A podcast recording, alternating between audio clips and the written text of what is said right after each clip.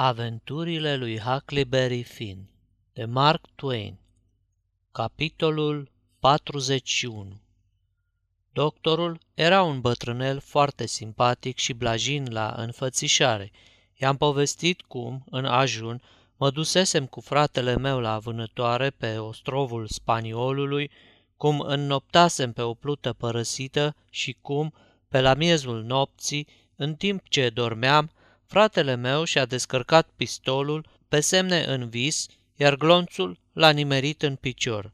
Vă rog să veniți cu mine până acolo și să-i legați rana, dar să nu spuneți nimănui nimic, fiindcă vrem să ne întoarcem acasă chiar de seară, ca să le facem o surpriză alor noștri. Dar cine ai voștri?" întrebă el. Felpsi, casa noastră e ceva mai jos, pe mal. Aha, zise el, și după câteva clipe adăugă, cum spuneai că s-a întâmplat? A visat ceva și pistolul s-a descărcat. Ciudat vis. Își aprinse felinarul, își luă tașca și pornirăm. Când văzu însă barca, strâmbă din nas, spunându-mi că o fia bună pentru un singur om, dar pentru doi nu merge. Nu vă temeți, am zis, ne-a dus pe toți trei și încă destul de ușor. Care trei? Păi, eu, Sid și pistolul. Asta voiam să spun. Aha, puse piciorul pe marginea bărcii și o clătină puțin. Apoi, dând din cap, îmi spuse că se duce să caute o barcă mai mare. Văzând însă că toate bărcile sunt ferecate cu lanțuri și lacăte, se sui între mea și îmi zise să aștept până se întoarce sau, dacă nu, să mai caut și eu o barcă. Cel mai bine ar fi să te întorci acasă și să-ți pregătești neamurile în vederea surprizei. Nu, n-are rost să mă întorc, i-am spus eu și am arătat cum să ajungă la plută.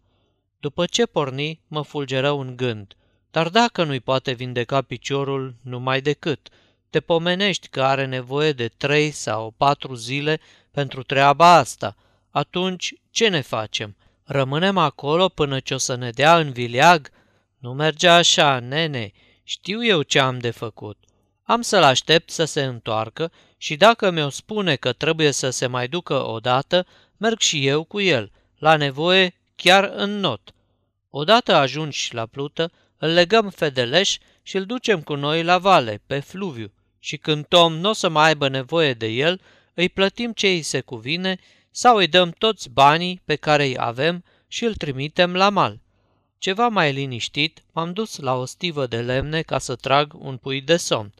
Când m-am deșteptat, soarele era de o suliță pe cer. Am alergat într-un suflet la locuința doctorului, unde mi s-a spus că dumnealui plecase de cu noapte și nu se întorsese încă. Asta nu e bună, mi-am zis. Trebuie să mă duc numai decât la insulă, să văd ce-i cu Tom – dar când să cotesc după colțul uliței, m-am ciocnit nas în nas cu unchiul Silas. Ce-i cu tine, Tom?" se miră el. Pe unde mi-ai fost, afurisitule?" N-am fost nicăieri. M-am dus și eu să-l caut pe negrul fugar, împreună cu Sid. Dar unde naiba ați fost? Mătușă ti i-a ieșit sufletul. N-avea de ce, fiindcă n-am pățit nimic. Ne-am luat după oameni și câini, dar le-am pierdut urma fiindcă alergau prea iute.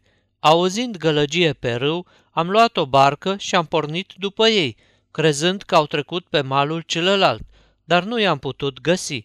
Am rămas pe acolo, rupți de oboseală, și am dormit până mai adineauri, să tot fie vreun ceas de atunci. Am trecut încoace cu barca să vedem ce s-a întâmplat. Sid e la poștă, după vești, iar eu m-am dus să fac rost de ceva mâncare – după aia ne întoarcem acasă. Ne-am dus așadar la poștă în căutarea lui Sid, dar se înțelege că nu l-am găsit acolo. Bănuisem eu că nu o să-l găsim. Bătrânul a ridicat o scrisoare de la poștă. Am mai așteptat câtva timp, dar Sid tot nu s-a arătat. Hai să mergem, îmi spuse bătrânul.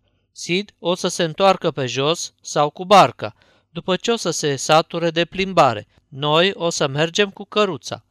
N-a vrut în ruptul capului să mă lase să-l mai aștept pe Sid. Zicea că n-are niciun rost și trebuie să vin cu el ca să o liniștesc pe tușa Sally. Când am ajuns acasă, de bucurie că mă vede, tușa Sally a izbucnit într-un râs cu lacrimi, m-a îmbrățișat și mi-a tras o chelfăneală, dar nu m-a durut cine știe ce, măcar că dumnea ei credea că m-a dat gata.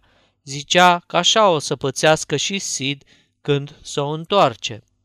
Casa era plină de fermieri, fusese răpoftiți la masă împreună cu nevestele lor și trâncăneau ceva de speriat. Cea mai nesuferită era cotoranța lui Hotchkiss, căreia-i turuia gura ca o morișcă. Cu mătră Phelps, zicea ea, am cotrobăit peste tot până colibă și socot că negrul ăla nu era în toate mințile. I-am zis cu metrei Damrel, nu-i așa? Cu mătră Damrel. Să știi că e smintit, soro. Chiar așa i-am zis. Auzit-o, mați? E smintit, zic. Se vede de la o poștă că așa e. Uitați-vă la piatra asta de moară. Un om cu scaun la cap, zic, n-ar măzgăli asemenea năzbâtii pe o piatră de moară, că nu știu cine și-a zdrobit inima, că a zăcut acolo 37 de ani, că e fiul naturel al unuia Ludovic și alte bazaconii de astea, e nebun de legat, zic, că altfel nu pot zice. Negrul ăla smintit ca al de Nabucodonosor, zău așa. Dar ce spui de scara aia făcută din cârpe, cu mătră Hotchkiss, sări și bătrâna Damrel. Dumnezeu știe la ce-i putea folosi. Tocmai asta îi spuneam chiar chiar acum o clipă cu metrei Utterback. N-ai decât să o întrebi dacă vrei. Ce? Ce zici de sca, scara aia de cârpe?" mă întreabă ea. Da, da, zic. Ce, ce-o fi vrut să facă cu scara aia? Atunci cu mătră Hotchkiss, ea, ea... Dar cum de-au adus piatra aia de moară până acolo? Cine dracu a săpat tunelul ăla și cine?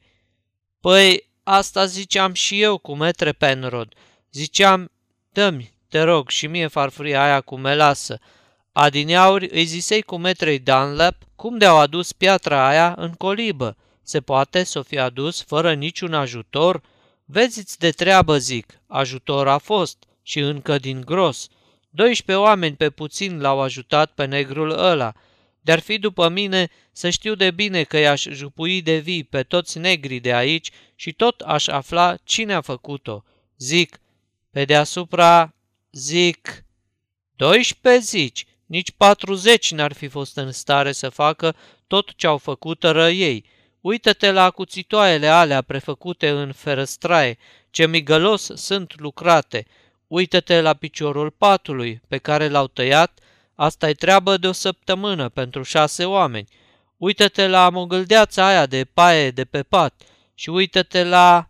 Ai dreptate cu metre Hightower. Așa-i ziceam și eu cu mătrul lui Phelps, chiar dumnealui. Zice el, ce crezi matale de treaba asta, Hotchkiss? Care treabă cu metre Phelps? Zic, ce crezi de piciorul ăla de pat pe care l-au tăiat așa? Zice el, ce cred? Zic, zic că nu s-a tăiat de unul singur. Asta zic. A fost tăiat de careva, de bună seamă. Asta e părerea mea, dacă îți place. Se prea poate să nu fie cum zic eu și dacă are careva o părere mai de soi ca a mea, să o spuie. Iar cu metrei Dunlap i-am zis, cu mătră Phelps, află de la mine. Coliba aia a fost plină de negri pe puțin patru săptămâni, seară de seară. Altminteri nu puteau face atâta treabă. Păi, uită-te la cămașa aia măzgălită cu sânge de sus până jos, cu semne tainice africane. O ceată întreagă trebuie ca lucrat la ea noapte de noapte. Doi dolari aș da ăluia care ar putea să-mi o citească. Cât despre negri care au făcut isprava asta, i-aș biciui până ce... Oameni care să-l ajute cu metre Marples. Ai fi văzut matale dacă ai fi fost mai de unezi în casa asta. Păi, au furat tot ce le-a căzut sub mână, măcar că noi stăteam zi și noapte la pândă. Au furat cămașa aia chiar de pe frânghia de rufe. Cât despre cerceaful din care au făcut scara, nici nu-ți închipui de câte ori l-au furat. Și făina, și lumânările, și sfeșnicele și lingurile și tigaia cea veche și mii de alte lucruri care nu-mi vin acum în minte și rochia mea nouă de stambă și, bagă de seamă, cum îți spusei, eu și Silas și Sid și Tom stăteam de veghe mereu, zi și noapte și niciunul din noi n-a văzut nicio urmă, nici măcar un fir de păr și n-a auzit niciun zgomot care să-i dea de gol. Și poftim, în ultimul minut, ca să vezi, ne fug de sub nas și și râd de noi, și nu numai de noi, dar și de tâlharii de pe teritoriul indian. Și pleacă teferi cu negrul ăla, fugăriți de 16 bărbați și 22 de câini. Vă spun că e ceva să-ți stea mintea în loc, nu alta. Strigoi să fi fost și nu ne-ar fi dus de nas mai abitir. Și cred că au fost chiar strigoi, fiindcă îi știți pe câinii noștri ce grozavi sunt. Ei bine, câinii ăștia nu le-au găsit nici măcar o dată urma. Aș vrea să văd că-mi lămuriți și mie treaba asta, dacă puteți. E ceva... De când sunt n-am mai pomenit una ca asta. Doamne ferește, n-aș fi... Sunt și hoți și... Doamne Dumnezeule, mi-ar fi teamă să trăiesc într-o asemenea... Teamă zici? Eram așa de îngrozită că nu-mi venea nici să mă culc, nici să mă așez, nici să stau în picioare, cu mătră Ridgeway. Păi, ar fi furat până și... Doamne, Doamne, îți închipui în ce hal eram aseară, pe la miezul nopții? Zău, dacă nu mi-era teamă că o să ne fure și pe noi. Parcă îmi pierdusem mințile, zău așa. Acu, la lumina zilei, pare o prostie, dar aseară îmi ziceam, băiețașii ăștia, doi ai mei dorm, sărăcuții de ei, colo sus, în odăița aia singuratică. Eram așa de îngrijorată că, zău, m-am strecurat până acolo ca să-i încui cu cheia. Chiar așa, oricine s-ar fi purtat la fel, fiindcă, știți, când te apucă o spaimă ca asta și nu se mai isprăvește, începi să o iei razna și te pomenești făcând fel de fel de trăsnăi de ajungi să-ți spui. De-aș fi copil și aș fi singur colo sus, iar ușa n-ar fi încuiată și... Se opri cu o mutră mirată și-și întoarse încet capul, iar când ochii îi căzură asupra mă ridicai și mă dusei să iau puțin aer – aceasta este o înregistrare Cărțiaudio.eu. Toate înregistrările Cărțiaudio.eu sunt din domeniul public. Pentru mai multe informații sau dacă dorești să te oferi voluntar, vizitează www.cărțiaudio.eu. Îmi spuneam că dacă m-aș retrage și m-aș gândi nițel, poate că aș fi în stare să o lămuresc de ce nu fusesem în dimineața aia în odaia noastră. Am ieșit afară, dar n-am mers prea departe, fiindcă ar fi trimis după mine. Târziu după amiază, când toată lumea plecase, m-am întors și am povestit cum gălăgia și împușcăturile ne treziseră pe mine și pe Sid și, văzând noi că ușa era încuiată și arzând de nerăbdare să vedem ce se întâmplă, ne-am dat jos pe paratrăsnet – dar ne-am cam julit amândoi și ne-am jurat să nu mai coborâm așa niciodată. Apoi i-am povestit tot ce istorisisem și unchiului Silas mai înainte. Bine, zise ea, de data asta vă iert. La ce te poți aștepta din partea unor ștrengari de al de voi? De, toți băieții sunt niște derbedei. La urma urmelor n-a ieșit nimic rău, așa că să mulțumim cerului că ați scăpat cu viață, decât să ne mai necăjim. Tot ce a fost, a trecut. Zicând acestea, mă sărută, mă mângâie pe creștet și se cufundă în gânduri. Deodată se ridică și spuse, Doamne Dumnezeule, uite ce se întunecă și Sid încă n-a venit. Ce-o fi cu băiatul ăla? Da o fugă până în târg și-l aduc, m-am sumețit eu, crezând că e rost de ceva. Ba nu, spuse ea, stai aici, ajunge că lipsește unul. Dacă nu se întoarce până la cină, o să se ducă unchiul.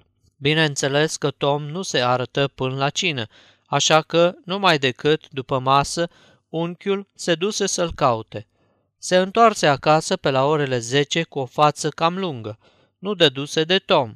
Tușa Sally era grozav de tulburată. Dar nenea Silas se strădui să o încredințeze că n-are de ce să fie. așa băieții, ai să vezi că se întoarce până dimineață, viu și nevătămat. Tușaseli n-a avut încotro și se potoli, dar spuse că ea tot o să-l mai aștepte nițel și o să lase o lumânare aprinsă pentru ca Sid să o poată vedea. Când m-am dus la culcare, m-a însoțit cu lumânarea, m-a vărât în pat și m-a mângâiat cu atâta blândețe că îmi venea să intru în pământ de rușine și nu îndrăzneam să mă uit în ochii ei. Se așeză pe marginea patului și stătu mult de vorbă cu mine despre Sid. Nu se mai sătura să mi-l laude, zicând că e un băiat de zahăr și mă tot întreba dacă nu cumva s-o fi rătăcit, rănit sau înnecat. Îmi zicea cu lacrimi în ochi că, cine știe, s-ar putea ca în clipa asta bietul de el să zacă pe undeva, bolnav sau chiar mort, departe de ea. Eu o linișteam spunându-i că Sid e sănătos tun și că o să se întoarcă la sigur până a doua zi dimineață. Îmi strângea atunci mâna, ba mă și săruta și mă ruga să-i mai spun o dată și încă o dată, fiindcă o ungea la inimă și îi mai alina oful. Înainte de a pleca, mă privi drept în ochi cu duioșie și îmi spuse Tom, ușa nu o să mai fie încuiată și mai e și fereastra și paratrăsnetul, dar tu ai să fii cu minte, nu-i așa? Dacă ții la mine, nu pleca. Dumnezeu știe că muream să mă duc să văd cei cu Tom, dar, după vorbele astea, n-aș mai fi plecat nici pentru o împărăție. Am dormit ca pe ace, tot gândindu-mă la ea și la Tom. De două ori m-am dat jos pe paratrăsnet și m-am dus în curte ca să trag cu ochiul. Ședea la fereastră, lângă lumânare, cu ochii plini de lacrimi, privind spre potecă. Tare aș fi vrut să o ajut cu ceva, dar tot ce puteam face era să jur că n-am să-i mai cășunez niciodată vreun necaz. În zori m-am trezit pentru a treia oară și m-am dat din nou jos. Tușa Seli era tot acolo, lângă lumânare, din care nu mai rămăsese decât un muc, iar capul încărunțit îi se odihnea pe braț. Adormise. Sfârșitul capitolului 41